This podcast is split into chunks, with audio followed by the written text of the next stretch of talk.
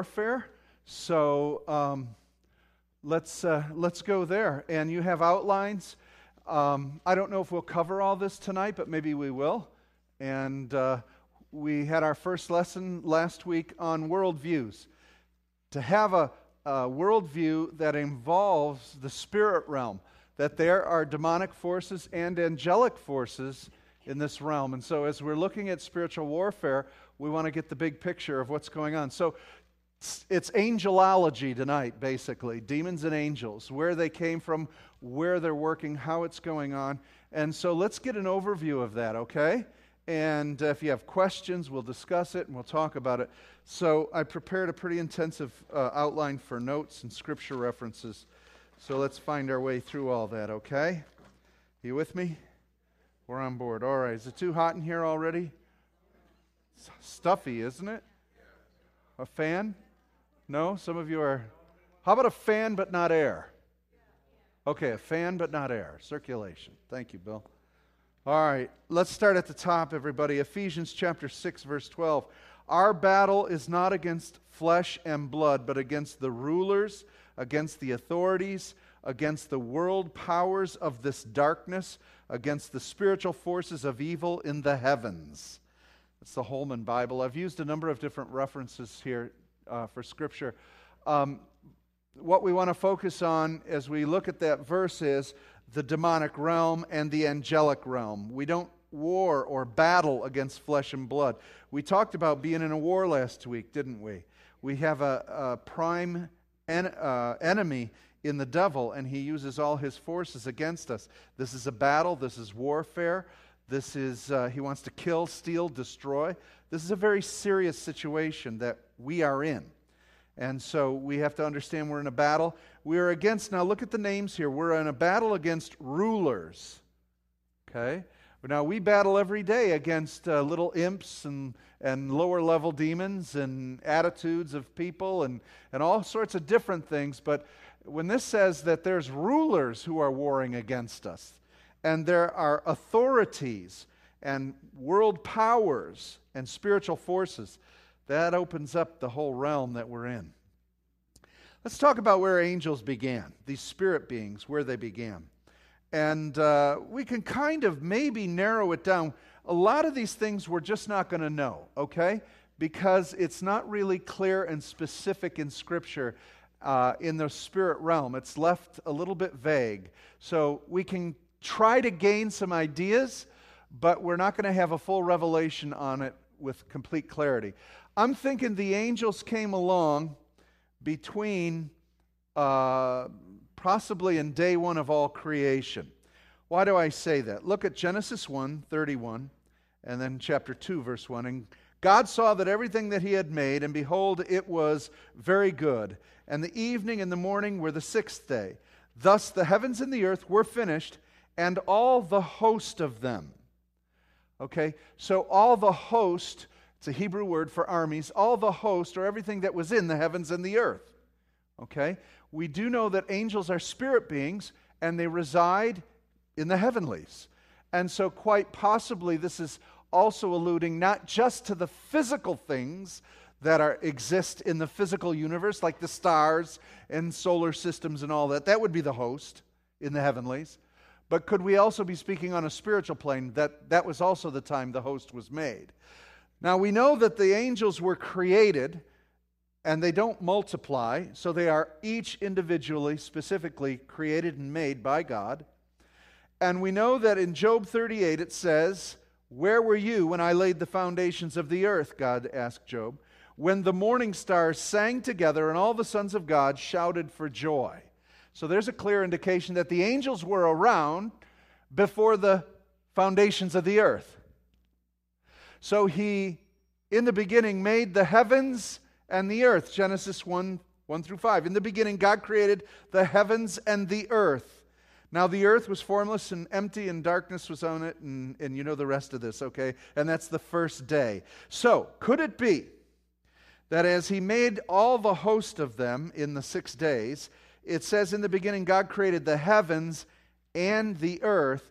Could it be that when he made the heavens, he made the spirit realm and the angels as well. And then when he made the earth, they were singing about that creation of the earth. Could it be in that spot that the angels were created? Possibly. It must be. We know they're created before the earth. It could have been before the heavens that he made all the spiritual things.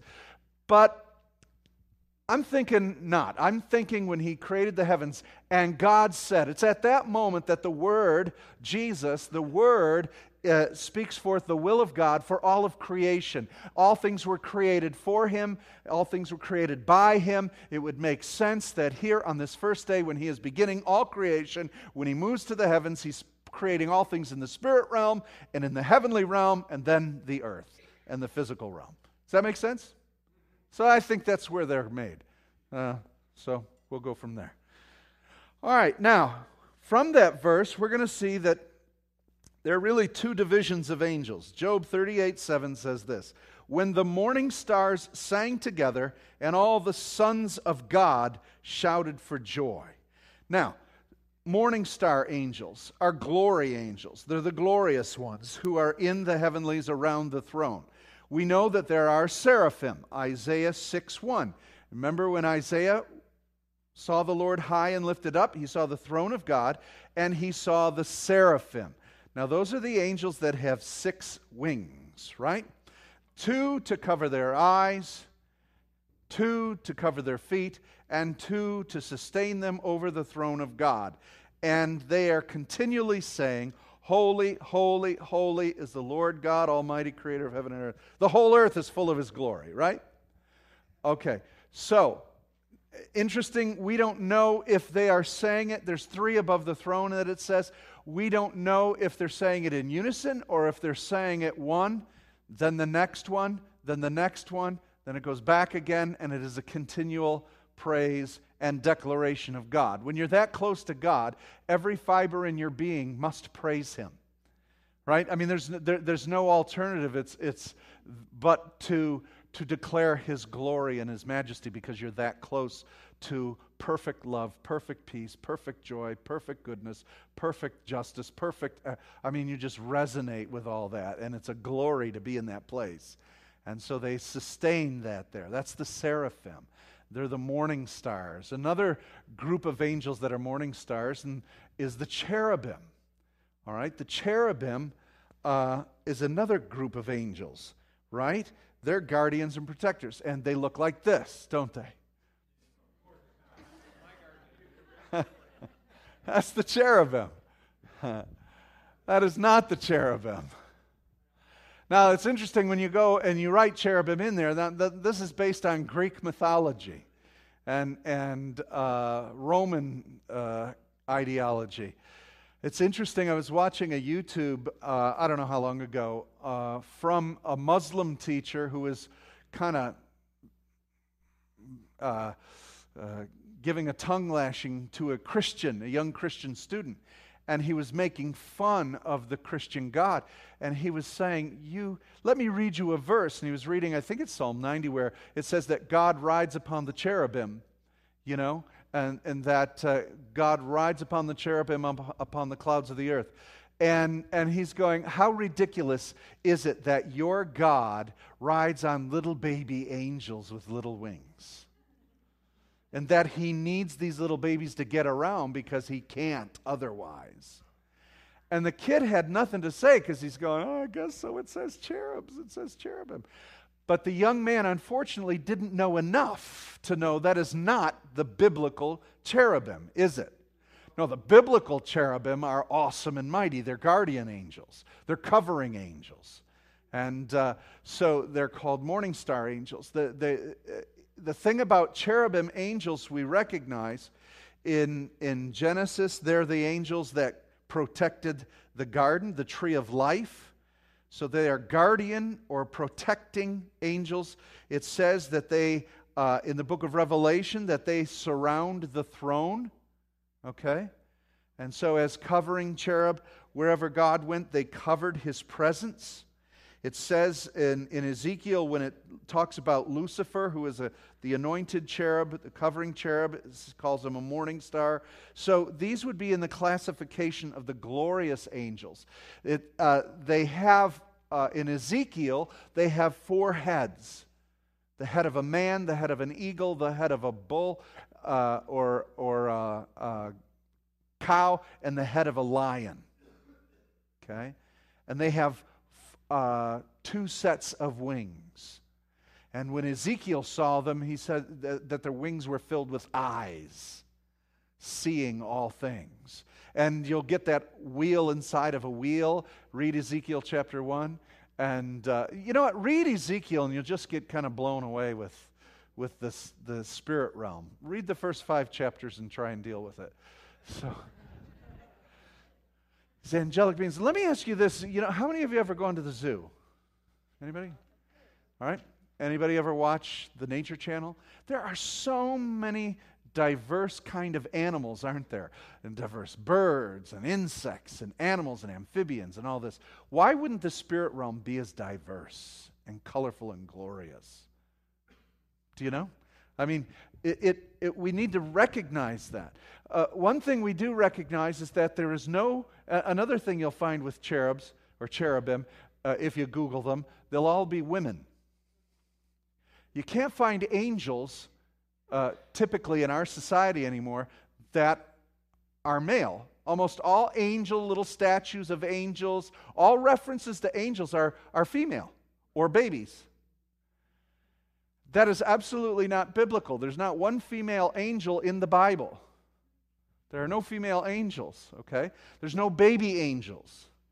And when you die, you don't get wings to become an angel.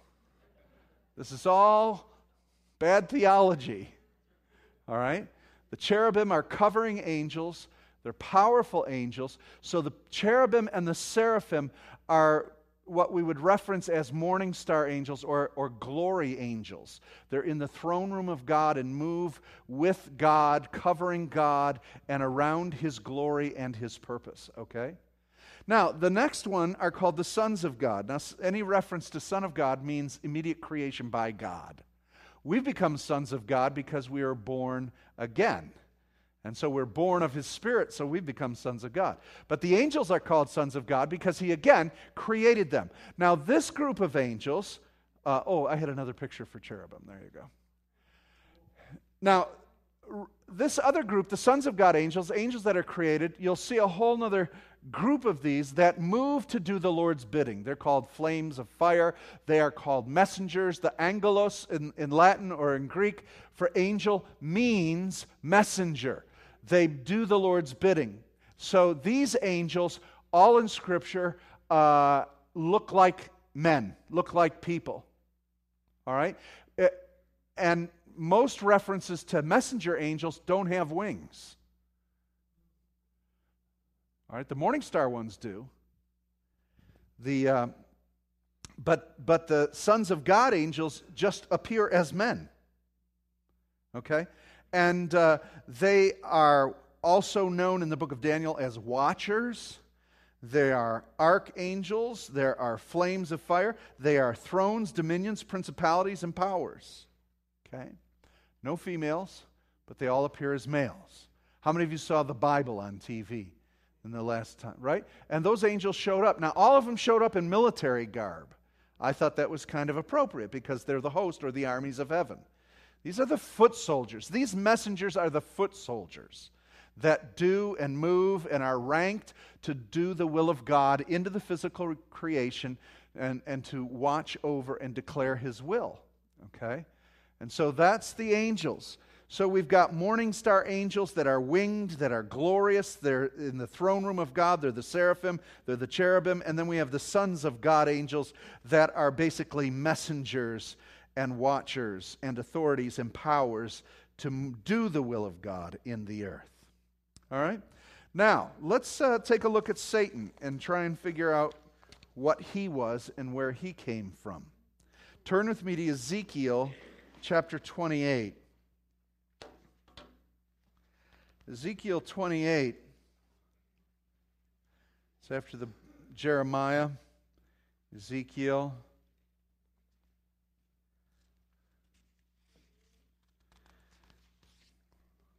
Ezekiel 28, and we're going to start at uh,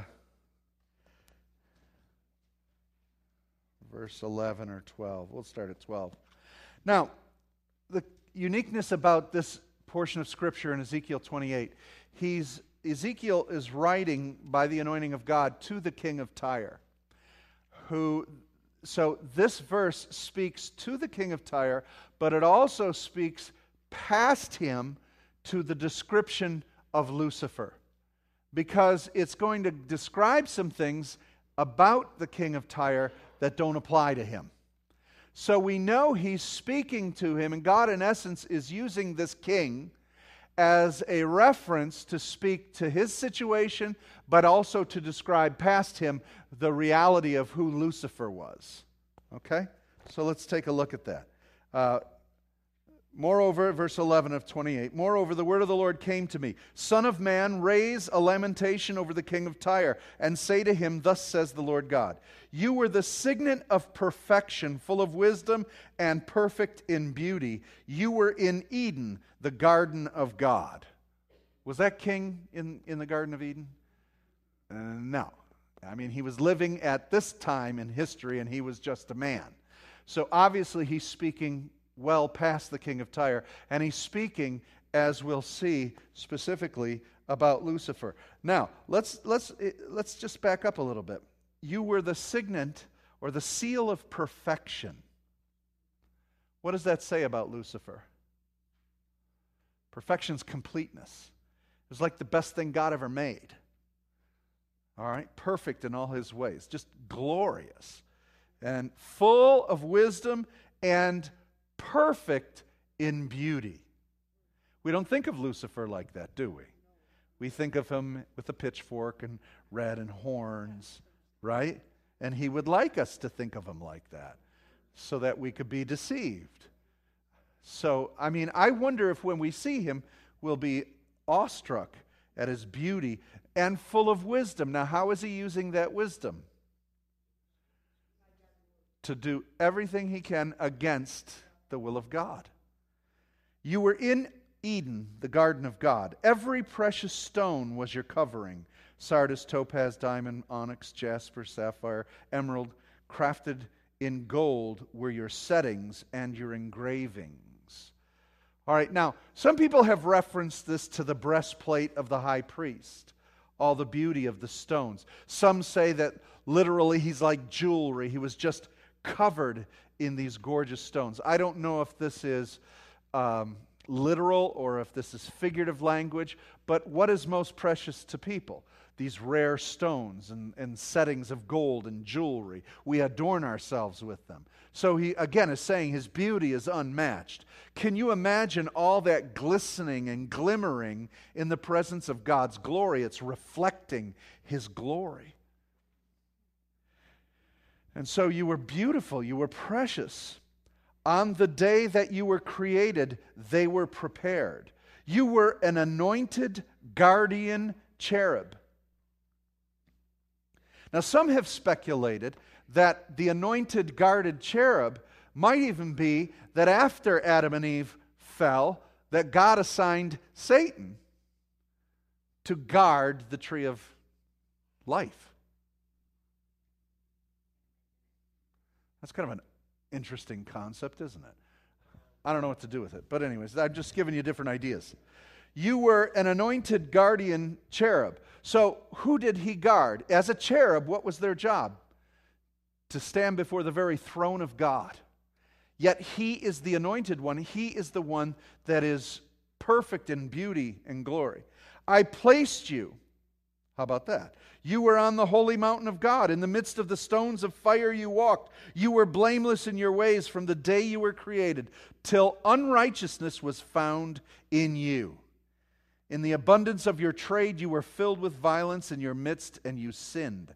So I cast you as a profane thing from the mountain of God, and I destroyed you, O guardian cherub, and, most, and from the midst of the stones of fire. Your heart was proud because of your beauty. You corrupted your wisdom for the sake of your splendor. I cast you to the ground. I exposed you before kings to feast their eyes on you. So, what was his problem? Pride. And isn't that the original sin, right? Pride. And so he was proud of who he was. He thought he was so beautiful and so smart. And he was so beautiful and he was so smart. But that's a problem, isn't it, when it becomes his own glory? He would glory in the sight of God. What does the Bible say? No flesh shall glory in the sight of God. No one shall have their own glory in competition to God. I mean, God's the one who made us. How could we say how great we are when we're standing in front of the one who made us? You've got to give the praise back to the one who made you. How could you take credit for that? I made you perfect in all your ways. And he said, Hey, I'm perfect in all my ways. yeah, I made you that way. That's a real issue. All right, and you can see how that can get to us. Uh, it's a real issue for us. Pride is a major issue for us. In our fallenness, we're always uh, trying to deal with pride, and we're also trying to deal with our insecurities. And so it's such a hard thing to vacillate. You know where your safe place is? Worshiping God. Honor Him for all things. Appreciate what He's done in you, but give Him all the glory. It's the safest place to be, worshiping and honoring God. Now, turn to Isaiah 14, and let's get another perspective. Same thing, speaking of a king, but now this time, he's speaking to the king of Babel. Isaiah 14, verse 12. How you are fallen from heaven, O morning star, son of the dawn. How you are cut down to the ground, you who laid the nations low. You said in your heart, now, okay, now we're getting into the heart issue of Lucifer. I will ascend to heaven above the stars of God. I will set my throne on high. I will sit on the mount of the assembly in the far reaches of the north. I will ascend above the heights of the clouds. I will make myself like the Most High. But you are brought down to Sheol, to the far reaches of the pit, and those who see you will stare at you and ponder over you. Is this the man who made the earth tremble? All right, so again, now we have a little further understanding of his pride issue, right? And so here's an interesting concept. He said, I will rise, I will do this. And what commentators and what a lot of people believe is what he wants to do now is he wants to have authority over the whole physical created universe. Okay? Now, God obviously is ruler over all, right? And he set man to have dominion on the earth and over all the things that God created. Psalm 8, right? What is man that thou art mindful of and has given all things under his feet? All right, so we had dominion and authority. But who wants dominion and authority over everything? Satan. I'm going to ascend. I want to be ruler over all this. I'm perfect in all my ways. I am beautiful. I am awesome. I am amazing. And I want to rule everything. That was his issue, right? And he has been on that pursuit from the beginning, right? That's where he went into the garden in the, in the most crafty, in the subtle of all creatures to do exactly that to bind Adam and Eve under the curse so that he could ascend to authority and rulership. Though man still has dominion over the earth by the authority of God, they're subject to sin and death, which the devil oppresses them with and subjects them. All right? So that's where we see Lucifer. He was a covering cherub, he was perfect in his ways. So, again, we have to be wise, brothers and sisters, as Christians, as we battle the devil. Now, most of us will never uh, see, have to deal with him. The devil is not omnipresent. How many of you know what omnipresent means? What's it mean? Omnipresent. Yeah, everywhere once. He is not, he cannot be everywhere at one time. There's only one God who is omnipresent, right? God is omnipresent. He's not all powerful, all right? Only God is. There's no yin and yang here. Satan is not equal to God and Christ. All right? He is a created being. He can only be in one place at one time. And he cannot know the thoughts. He's not omniscient, omnipresent, or all powerful. He's just well connected. but you and I will probably never run into Lucifer or Satan. You know, because I mean, where he can only be at one place at one time. Is he going to spend his time with me? You know, he'll send his underlings to deal with us. And uh, so the thing with Lucifer, though, is as we're rebuking devils and we're yelling at them and casting and, and speaking against them, let's remember the level of authority that they were created with and the intelligence and power that they operate in. I only say that so that we're not foolish and we don't, you know, uh, we don't want to undermine our authority, but we also don't want to be played the fool by an enemy that's powerful. Okay? So let's understand the forces we're dealing with. All right, let's go on. Any questions? No. All right, let's keep going. Okay, so now this is interesting. Uh, Jesus says this about him He was a murderer from the beginning. He was a murderer from the beginning. What do you think he means by that? He, was, he killed. What did he murder? Anybody got an idea? Yeah. If you the day you eat of this fruit, you shall surely what? Die spiritually. And, and he knew that, and he intentionally, logistically thought and planned this out on how to murder the human race. All right? And spiritually to do that. Now, he was a murderer from the beginning, and he does not stand in the truth because there is no truth in him. When he lies, he speaks out of his own character, for he is a liar and the father of lies. Is there any redeeming value to Satan? Any redeeming virtue to him? You know, some people say, what if Satan got saved? Jesus makes it really plain. There's almost this sense of, I don't know, when I read that, maybe I'm projecting my own feelings, but when I read that, I, I have a sense of uh, righteous indignation in Jesus against this, this one. There's nothing, there is no truth in him. Absolutely no truth in him. All right? He speaks out of his own character. So, what does he continually reveal? He is a liar and a murderer and a thief. You can't trust him. You don't want anything to do with him. You do not want to listen to him. We've got to have that attitude because I believe that many of us listen to the lies of Satan. Now, again, when I make reference to Satan, um, I'm making reference to his plans and his schemes that are carried out by all the other demons and, and those familiar spirits that are involved in our lives. It can all trace back to his plan and scheme to destroy us. But many of us believe him. We've got to begin considering what does the Word of God say about us? And what are we believing that the devil has been getting us to believe about us? We've got to have such a hatred and indignation against his lies that we would refuse to believe them, but many of us are chained to them. Many of you believe that you're stuck in the situation you're in. Many of you believe that there's no value in you and you are worthless and God can't use you. Well, what does the Word of God say about you? I have redeemed you. I have called you by name. You are mine.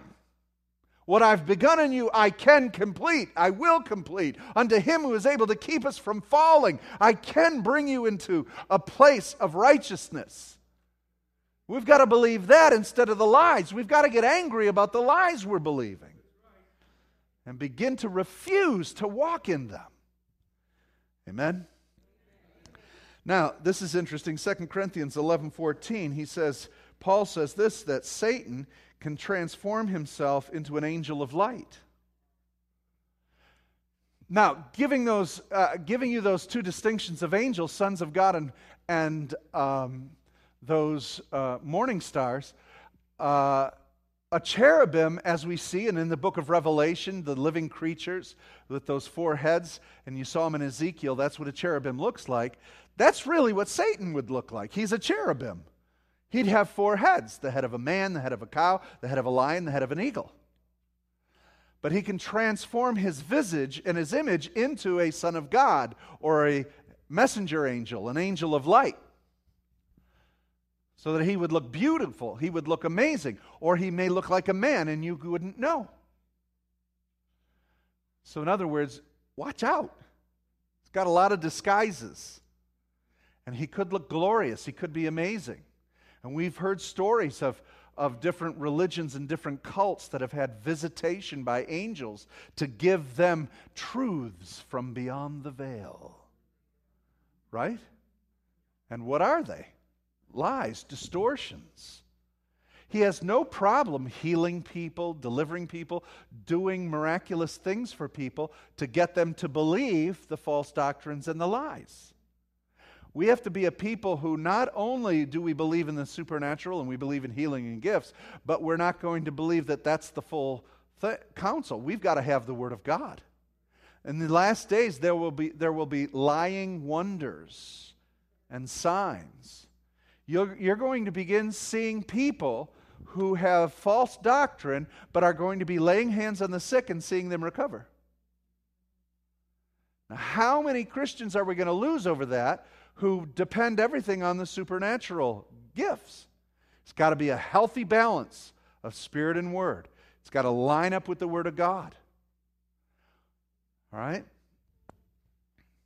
Now, it says in Revelation 12, 4 through 9, his tail swept down a third of the stars of heaven and cast them to the earth.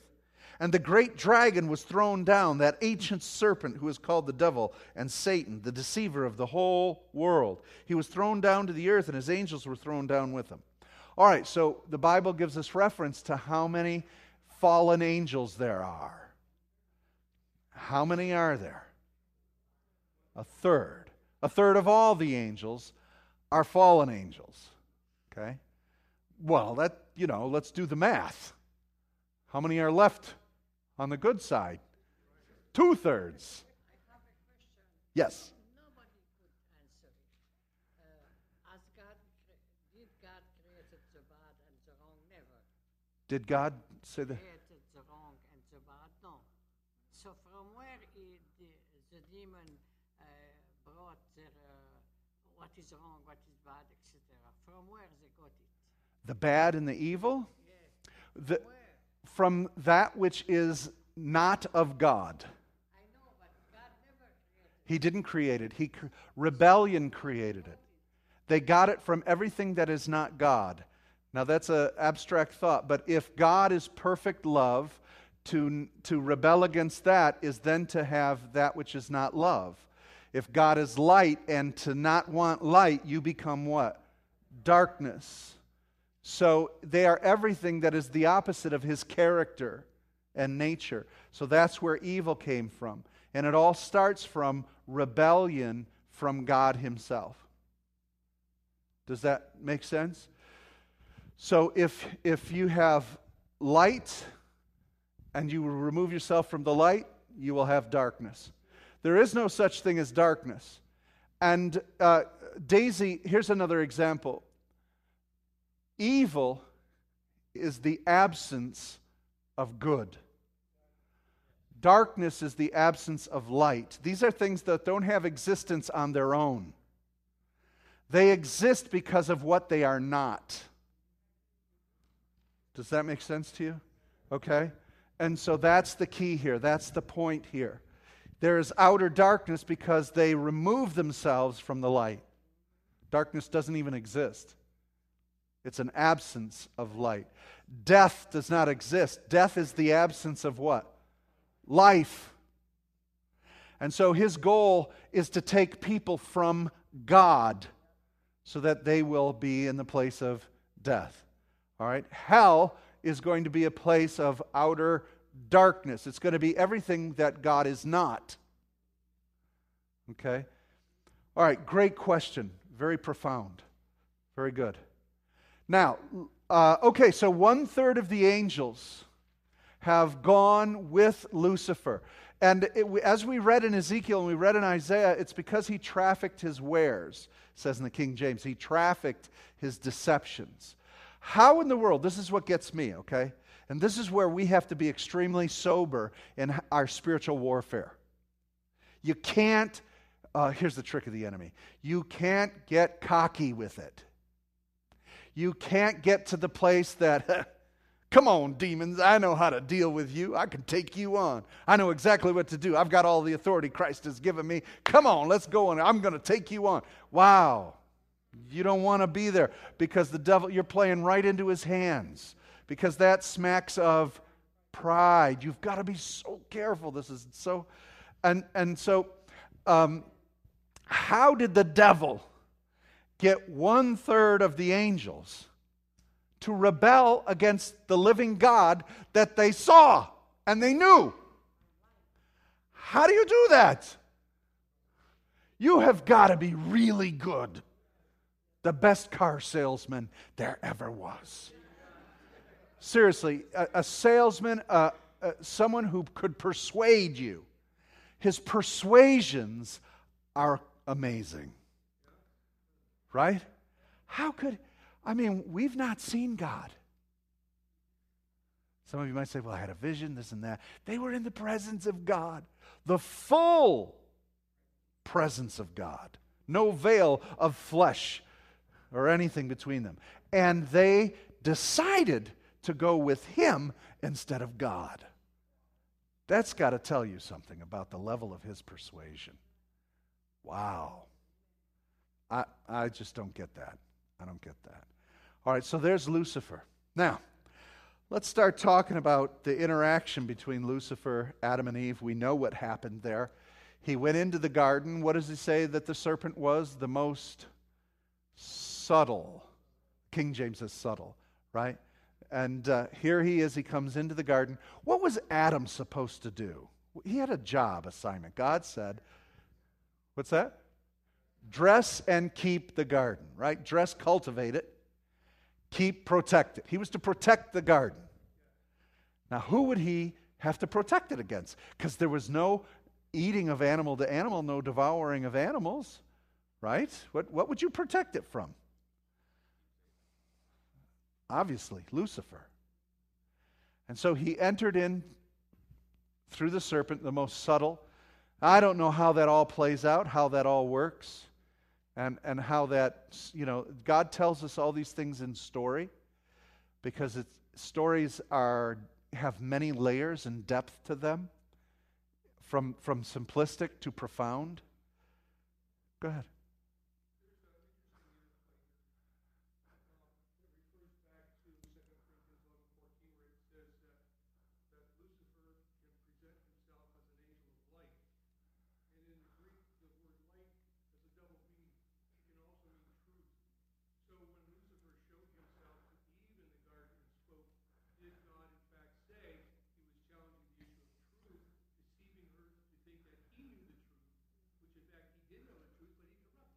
Right.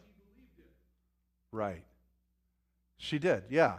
So, and where did she get the information concerning the fruit? From Adam. Adam got it from God, Eve got it from Adam. Now, the Bible does not hold Eve responsible.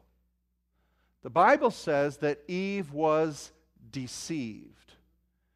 But the Bible, in fact, says sin entered the world through whom? Adam. And so the Bible holds Adam responsible. And when you read the account of the serpent talking to Eve, where's Adam? Right next to her. That, I couldn't believe that when I read that. For so long, I thought he was like, you know, I'm sure he's grooming the apples. He's doing something somewhere else. And by the way, we don't know if this was an apple tree that they ate, right? So he's right there because it says she took the apple, bit it, the, oh, the apple. She took the fruit, whatever it was, bit it, and gave it to him. He was standing right there. What's he doing? Wow. Now, God, now atheists like this, and they make fun of this story because you got a garden, you got a talking snake, and you got this and that. Um, so they like to make fun of that. And then they say, see, God is a bad God because he doesn't want you to know good and evil. I, don't think that's the case here. I think the case here is that God would want to instruct us as to what good and evil is versus us finding out what good and evil is. Wouldn't that make more sense? And the bottom line is simply obedience. Don't do that. So let's go on and see that there's some other strange events going on here. Let's go to Genesis 6. Uh, let's turn there. There's some level of angelic connection here. Now, this is all very debatable. Scholars don't uh, agree on this because, again, it's vague. It's in that spirit realm. We're not going to know. But in Genesis 6, something interesting happens. Verse 1 When man began to multiply on the face of the land, the daughters were born to them.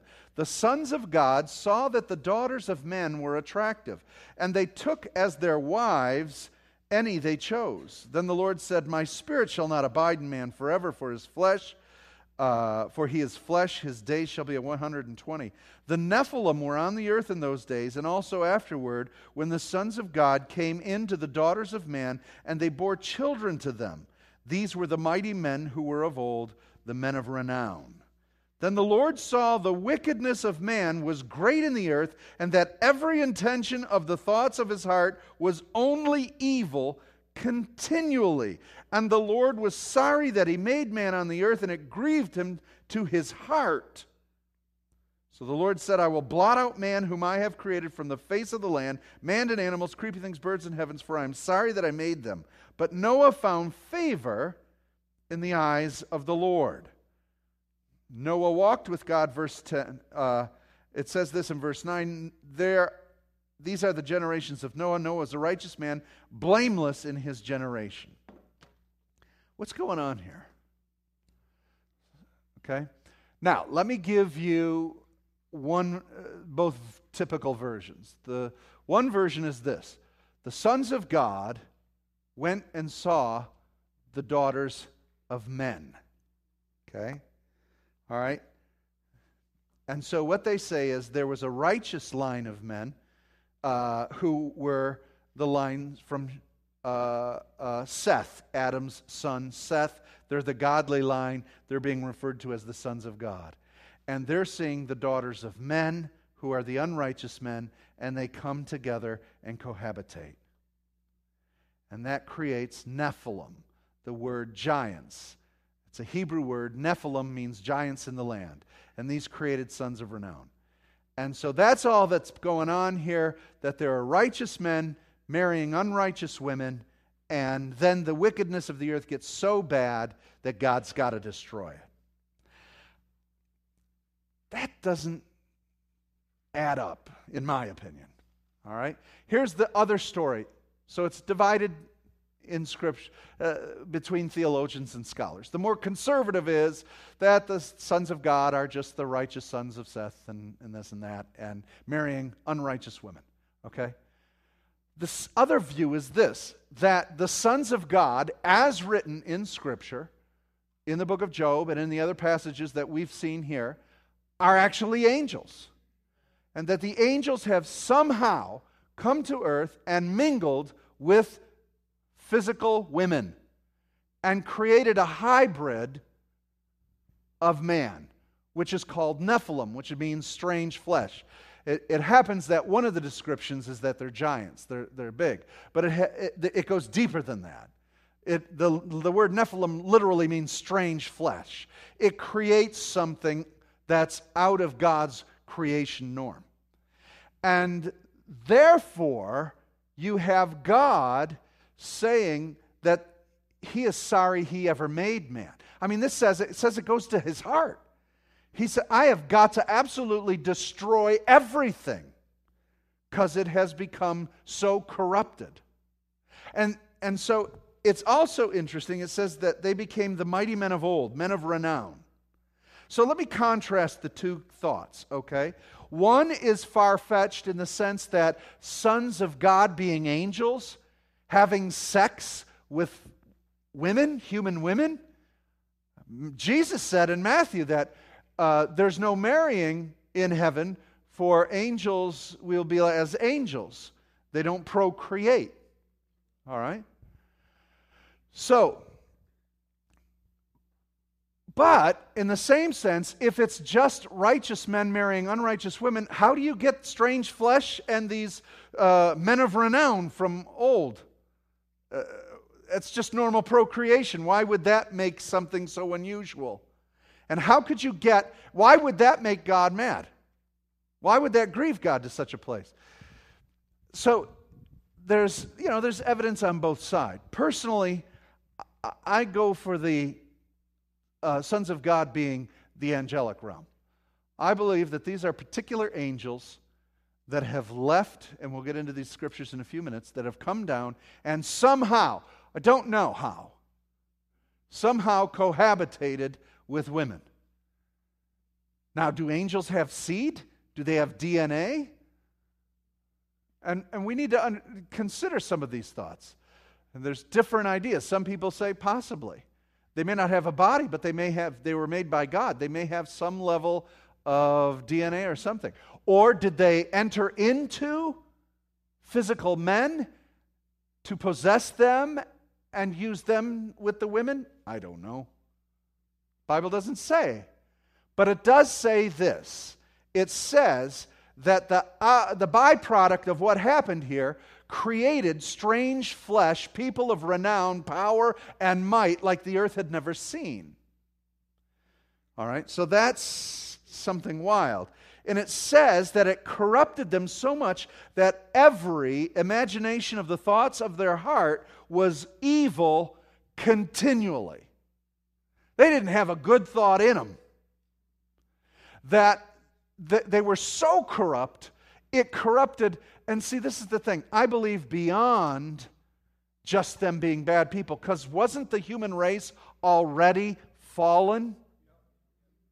So, what would make this any different? They got more fallen? They got more worse?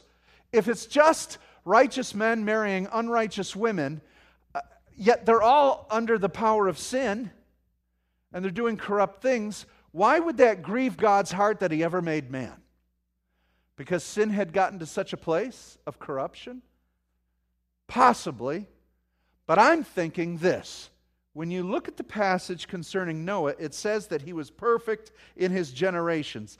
The Hebrew word there, in, in the, I was using the English Standard, which used blameless, is an interesting Hebrew word, tamim, and it is a technical word used for animal sacrifices, meaning that they should be without blemish.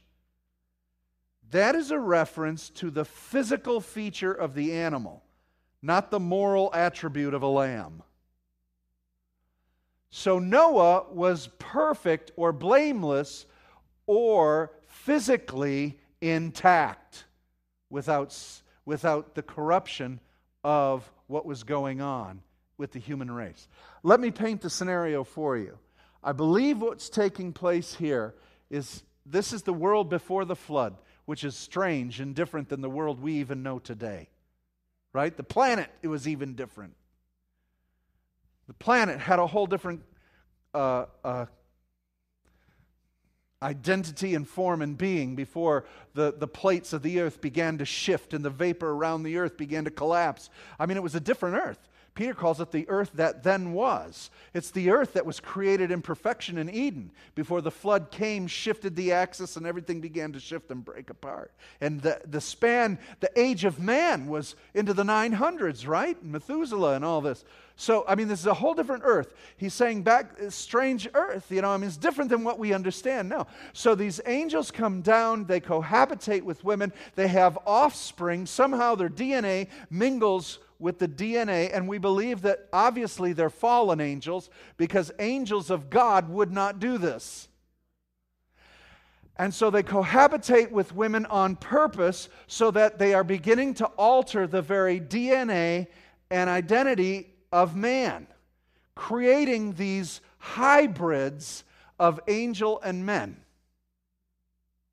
Now, that's tough to consider, but I, I, I lean that way.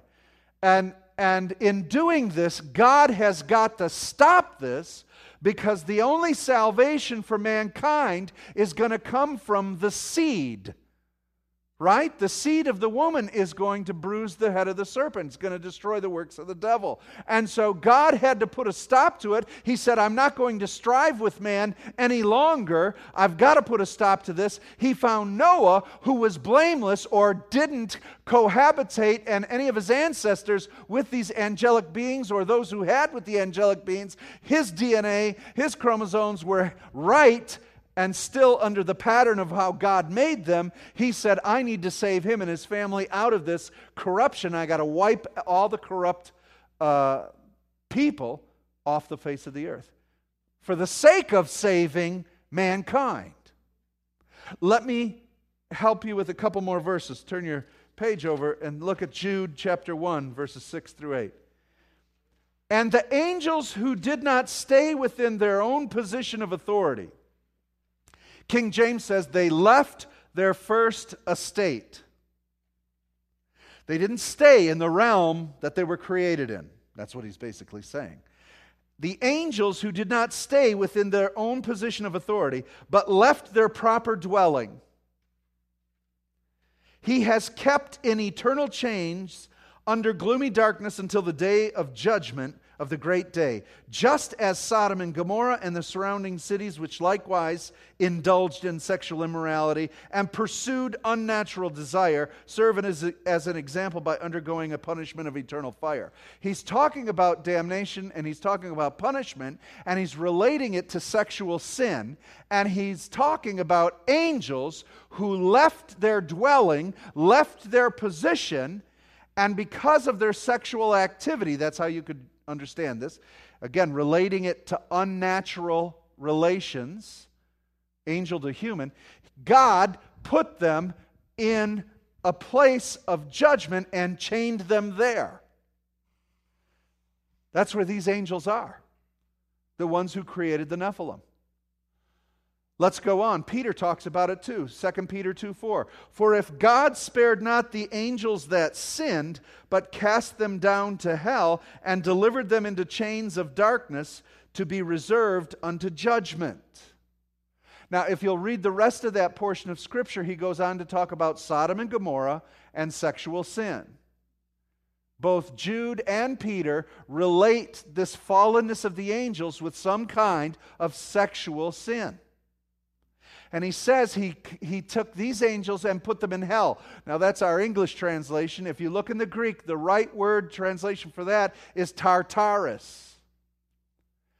That's not the normal word for hell. Hades and Sheol are the right words for hell, and Gehenna, the lake of fire, the future hell. But there's this reference to Tartarus. What is Tartarus? Tartarus is the place of dark and gloom that these angels are chained to. Are fallen are all fallen angels chained in darkness? I think they're pretty active. Paul says we war with them all the time. So if this is a reference to all the angels, something's not right because we war against principalities, powers, and rulers of the air, right? So there's only, this is for a specific kind of angel that they have been put in the abyss, Tartarus. It's a special place reserved so that they cannot interfere with God's plans anymore. So, what I believe is taking place here is this that these particular angels, whatever their makeup was, left their position of authority in heaven, cohabitated with women, began to break the genetic code of man, began to corrupt it so that they could stop the redemption of mankind through the promised seed. God stops them floods and destroys the earth, putting Noah, the one who had not been corrupted, the only one, in an ark of safety to save the family, which inevitably is going to save the world, he takes these angels that do this thing. Maybe they're, maybe they're a kind of angel that could do something with physical Women. Listen, can angels move physical objects? Yeah. Don't you remember the day of the resurrection? How did the stone move? Angels. Says an angel took the, th- the stone that was before the, the tomb and threw it. So if angels can do physical things, uh, maybe they can do more physical things than we thought with women. so these angels are then put in this place of Tartarus, which is called the abyss. Okay? Now, is that the end of Tartarus? No. We find it again later. Where do we find the abyss being unlocked and unchained? Book of Revelation throughout the entire book. In the last days, there's a particular figure who's going to come out of it called Abaddon. So, what's happening, and then these demons are going to be unleashed. Tartarus is going to be opened up. And these angels that were from back in Genesis 6 are going to be loosed again. Could it be? Um, now, this is pure speculation. You can throw it out with the dishwasher, dishwater. Keep your dishwasher. I don't know. Thought I'd go for a saying. Could, could they be the ones that look like aliens? that are creating alien encounters that seem to be moving in the heavenlies and beginning to create another lie that people are beginning. Have you been watching TV, movies, kids programs and everything? The, the next generation of kids are to wa- are to have no problem if an alien walks in the middle of the street. They're to go, "I played you at my last video game." I mean, everything is pointing to these strange creatures and everything. Kids aren't scared of this stuff at all. Revelation says, take a look at what Revelation says these angels are going to look like when they come out of the abyss. Everything your kids already been playing on video games and in the movies. I was in Pennsylvania last night, yesterday, uh, at, a, at a meeting uh, all day, and at the end of the night, I, uh, I got home very late in the hotel and I, I sat down and I, I needed to unwind. So I turned the TV on and there's a movie called Cowboys and Aliens. what? Cow- Cowboys and Aliens. But I'm watching these aliens and I'm thinking, man, this is the book of Revelation. Right? So, so potentially, possibly, this stuff can all tie in. What we do know biblically, I prefer, and I think it is harmonious with the rest of Scripture, that Genesis 6 is these angels coming down and cohabitating.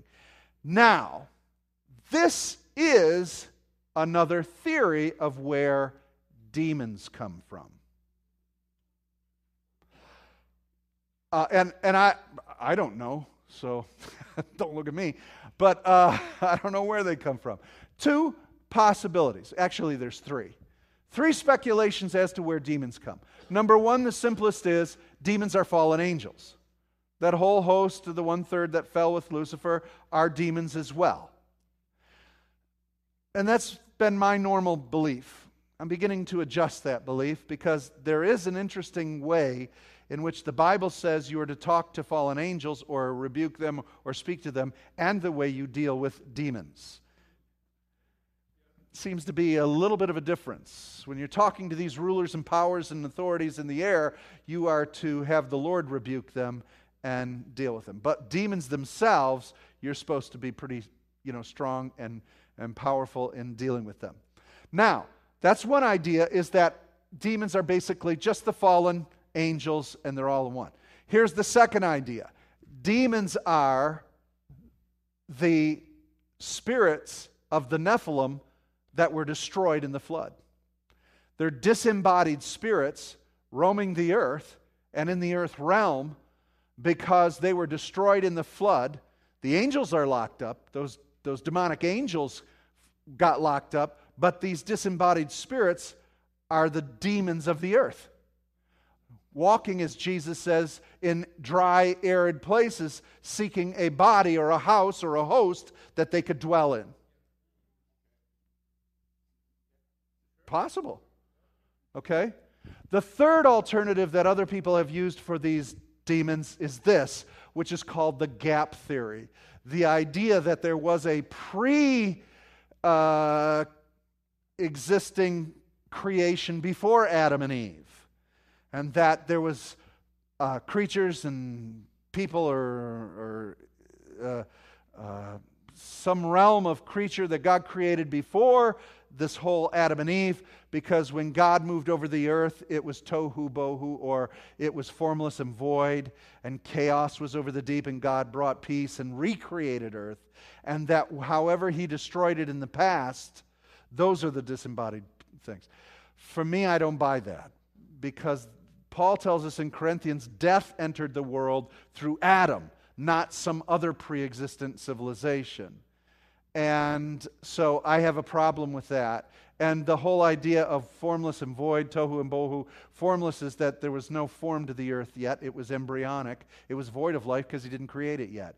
I don't think it was chaos. So I'm leaning towards the Nephilim as the, that demonic realm. Either one, they're there, however they got there, fallen angels or disembodied spirits of Nephilim you got two to contend with. They're in the air and they're on the ground. Right? All right. Now, any other questions? I told you it's a long night. Just discussion. Yeah, Harriet.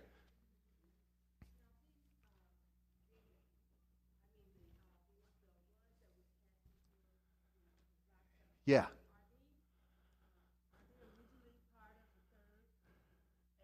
Oh, good question. I, I would think yes. Hey, that minimizes the number, doesn't it? But then you got them stinking Nephilim spirits, which are many. That's a great question. I, I, I would imagine it would have been the th- part of that third, because where else would they have come from? So they had to be numbered. That is a great question.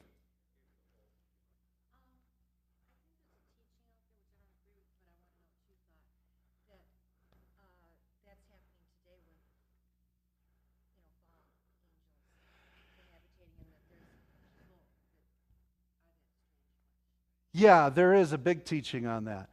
Uh, I'll tell you, we have someone who goes to this church who is an absolute expert on all of this stuff alien abduction and all this, and that's Jim Wilhelmsen, Pastor Jim Wilhelmsen.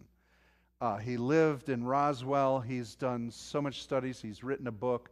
Uh, this guy is an absolute expert. What's sad is that he has written so much, he knows so much, spend 10 minutes with him and, and you're, you're going to be going, what? it's deep, man. It's good stuff. I, would love to have him do a seminar here. Here's what's sad is, is that he's written all this stuff and people are ripping him off.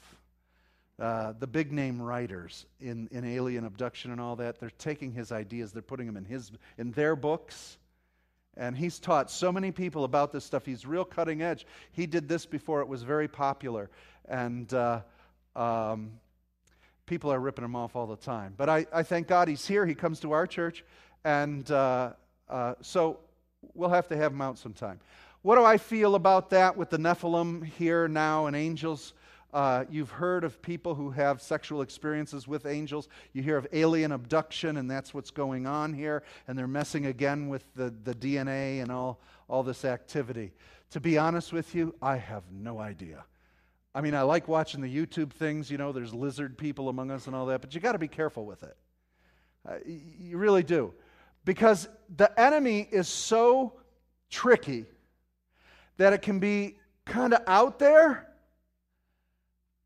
but it can be so out there that it pulls you off into the fringe and you're missing the, the, the central issues, right?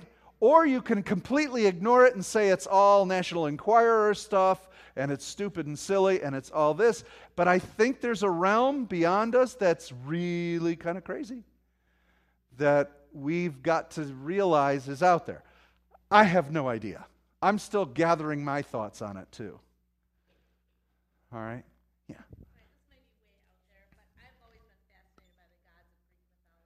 Yes. Many believe that. Many believe that these men of renown, this age, In other words, how did some of these cultures get these ideas of these gods that were in the earth? And the Greek gods, the, the Roman gods, uh, um, some of the ancient concepts. Some believe this is that they're part of the, the understanding of what happened before the flood. It became part of their mythology. And sure, with time, it can get a little bit distorted, but they really think that it's all part of that possibly time before. You look at Egyptian gods, they look like the cherubim. You look at some of the other gods that have animal heads, physical human body traits, and these different things. Sounds like the Bible. Sounds like, you know, there was a connection back then. Now, let's keep going, okay? We, we're good? All right, let's stay in the land of strange. About a hundred years after the flood, another event takes place the Tower of Babel. And so the Tower of Babel comes along, and there's something more to the Tower of Babel than the human race getting together and building a really tall building. you know what I mean? It's like God's mad, they're building a skyscraper when it said they were building a building to the stars or to the sky, it's not that it was really tall. But there's another dimension to that, obviously. They're trying to connect to the spirit realm.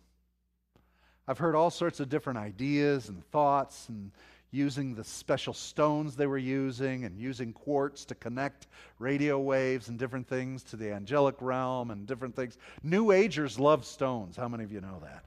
Different auras, different connections, different all this. That's all a throwback to what's been going on. And so the Tower of Babel is something's going on to where they're trying to reach the extraterrestrial, the extra this. When I say extraterrestrial, as far as aliens and uh, UFOs and all that, I believe it's just all demonic. It's all the, uh, the fallen angel realm. Okay? So they're, they're connecting, and something happens at that time. In Deuteronomy 32, I'd like you to look on your outline there and, and see it says this When the Most High gave to the nations their inheritance, when he divided mankind, he fixed the borders of the peoples according to the numbers of the sons of God. That's interesting, isn't it? All right. Now, some translations say the sons of Israel. Now, again, that's coming from the conservative point because they want to make reference to sons of God all the way back to Genesis 6 because sons of God is righteous people. But again, that really doesn't hold up. Righteous people and unrighteous people don't make giants. Okay? Here, so they're just trying to be conservative. The, the actual translation, best translation, is sons of God. Okay? Which again is reference to angels. Now, when did God divide mankind? Tower of Babel. Right? He confounded their language so that they would what? Scatter.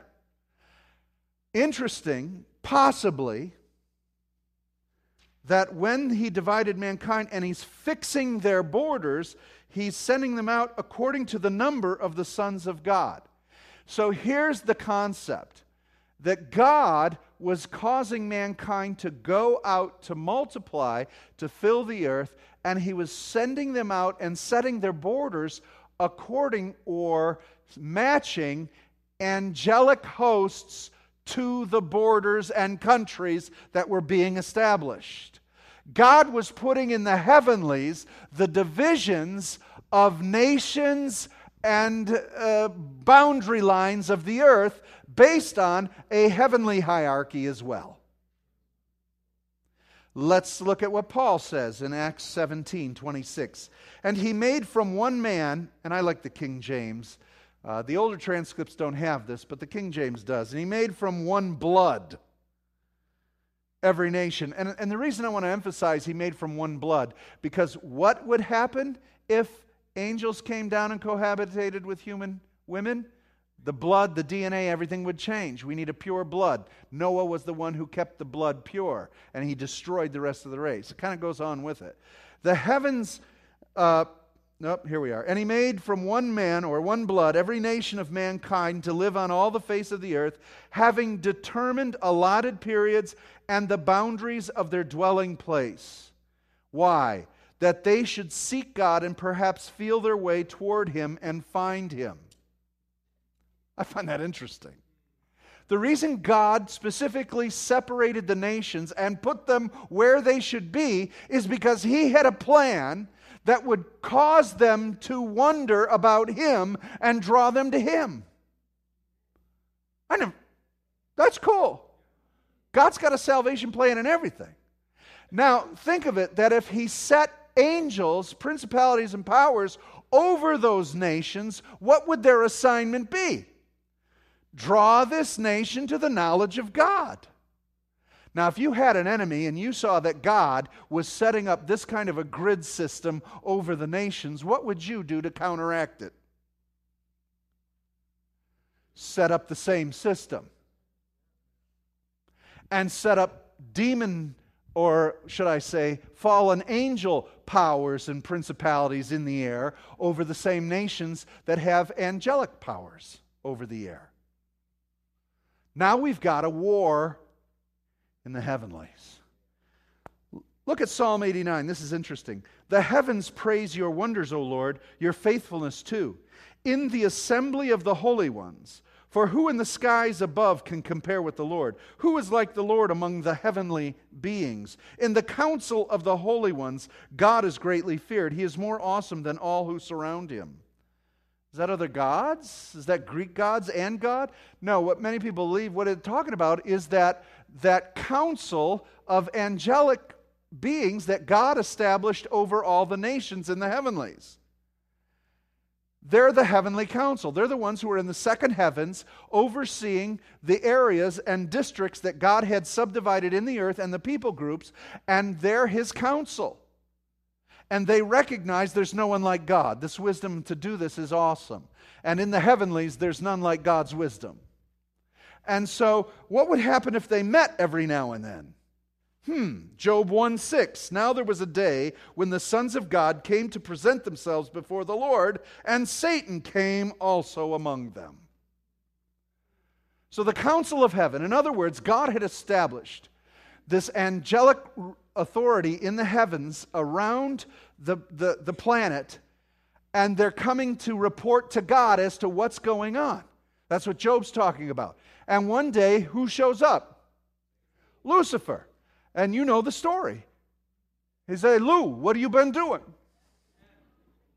And he said, I've been traveling uh, throughout the earth, right?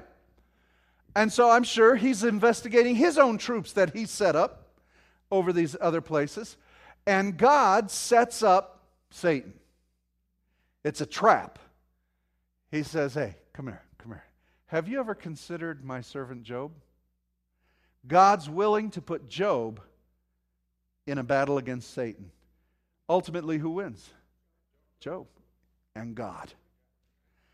Satan does all sorts of things, but in the end, Job wins. It was a setup. It's a, it's a picture of Christ defeating Satan. Read the book of Job. It's an interesting thing when you begin to put it in that, that light.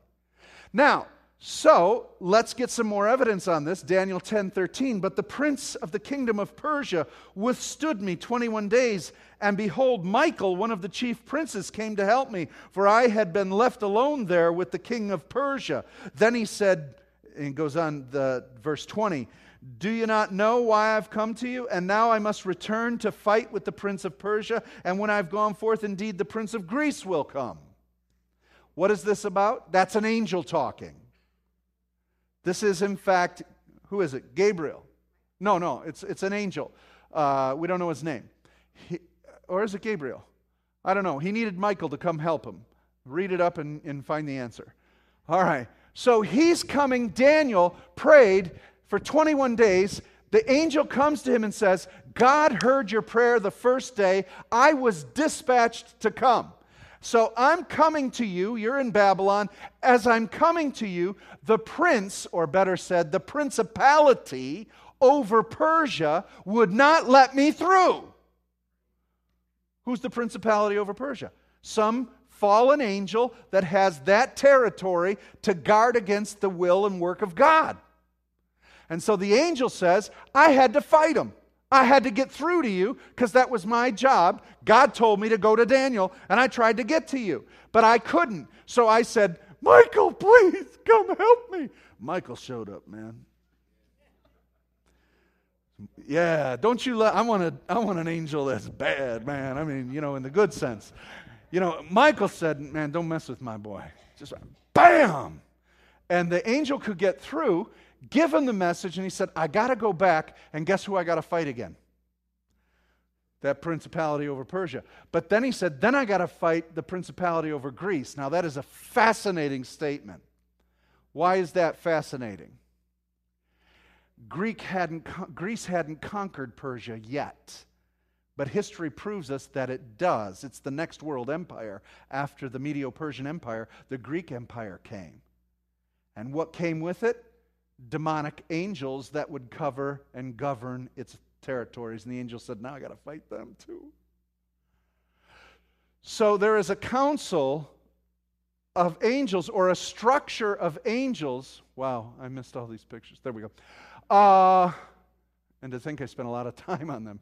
Uh, but what this shows us in the spirit realm, then, which makes sense for us when we read scripture in Colossians 1:16, for by him all things created were created in heaven and on earth, visible and invisible, whether thrones or dominions or rulers or authorities, all things were created through him and for him. What he says is there are powers then in the heavenlies that we are at war with. Okay, so, Pastor, why do, we need to go through all this? So you understand the, the, the worldview of what we're in the middle of. We're not wrestling with flesh and blood on earth. There's demons we got to deal with on earth but also now in our prayer life, there are spirits over territories and in the heavenlies. We've got to pray through. We've got to pray for the will of God to break through. We quit too early or we pray too small. There's warfare going on in the heavenlies. Do you think that there are principalities that are, that are evil over the United States? Do you think that there are spirits evil over Michigan? How about over Detroit? Roseville, Warren? Right? So when we're praying and God is sending forth his angels to do his bidding and to do his will, to bring messages us and words to us. Now, we don't need angels anymore. We got the Holy Spirit. But yet there's warfare in the heavenlies going on to loose and to break. There's, there are people inhabited by demons and, and fallen angels that are praying specific things and doing things in our region that we've got to break. That means warfare. So we've got to get to work on some of this stuff, brothers and sisters. Could I say that maybe some of you over your own house, let's think about it. Let's think about the strategies. Let me, let, let me break it down even further. Matthew says this when Jesus is talking about ba- these young children, he says, even their angel who is in heaven sees them. So Jesus quite possibly is giving us an indication that there are angels assigned to people. Could there, if there are angels assigned to states and to nations and to cities, could they be assigned to homes? And if there's angels assigned to homes, do you think there's de- demons assigned to homes? Could there be familiar spirits assigned to ruin our lives? We need to be praying. There are certain things we do in the human realm that share the love of God, feed the poor, care for them, show the love. But there's things in the spirit realm that cannot be done any other way but prayer and authority in speaking against an enemy. Some of your marriages need deliverance I mean, you're doing the best you can, relating and all that. But some of you have gotten into a place where there's a demonic force involved in the relationship. Begin to bind that. Begin to pray over any demonic forces over your household. I'm not trying to scare you, I'm just trying to awaken